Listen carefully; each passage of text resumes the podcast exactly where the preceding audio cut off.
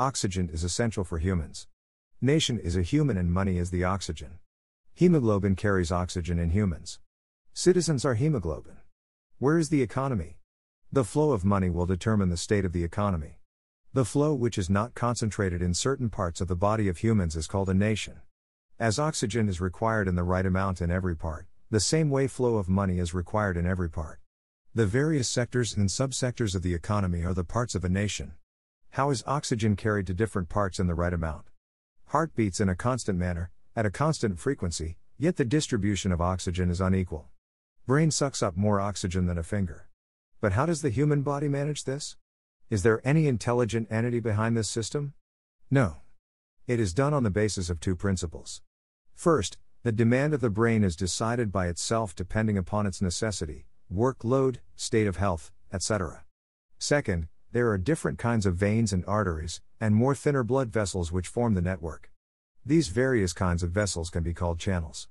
Thus, in a nation, these two principles should be existing. First, each and every sector should be allowed to discover its potential according to its own intelligent formation. Second, there should be various kinds of channels which should cater the demand of each and every sector and subsector. To be remembered that the thickness or thinness of vessels are not independent of demand of the organs. Similarly, the various channels' capacity should not be independently decided but in sync with the demand of various sectors and subsectors. Now, what is meant by channels? Channels must be carrying the oxygen, or the money. And who carries the money? Human beings by using. How do they carry the money? Various methods physical infrastructure, banking infrastructure, financial infrastructure. These three for the channels in an economy. That is why it is generally accepted that if a nation has good roads, it will have a good economy in return. Now increase its scope to railways, ports and inland waterways, airways, and non conventional transport forms, like metro, monorail, rapid transit systems, etc. In banking, we have conventional commercial banks, both state owned and private.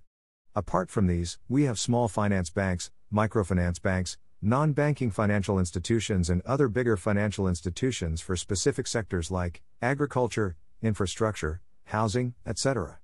In the finance channel, we have payment settlement systems, wallet based apps, virtual currencies, and so on.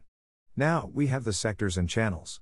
We should now have proper regulatory authorities, policies, and laws so that all the channels and sectors function efficiently. Who overlooks this system? Here comes the state. The system is run by professionals, but the systems are for the public, and hence the representatives of the public are there to look over these professionals so that they do not do anything which could be harmful for the general society because, after all, all these systems are meant for the general public only. Thank you, see you again.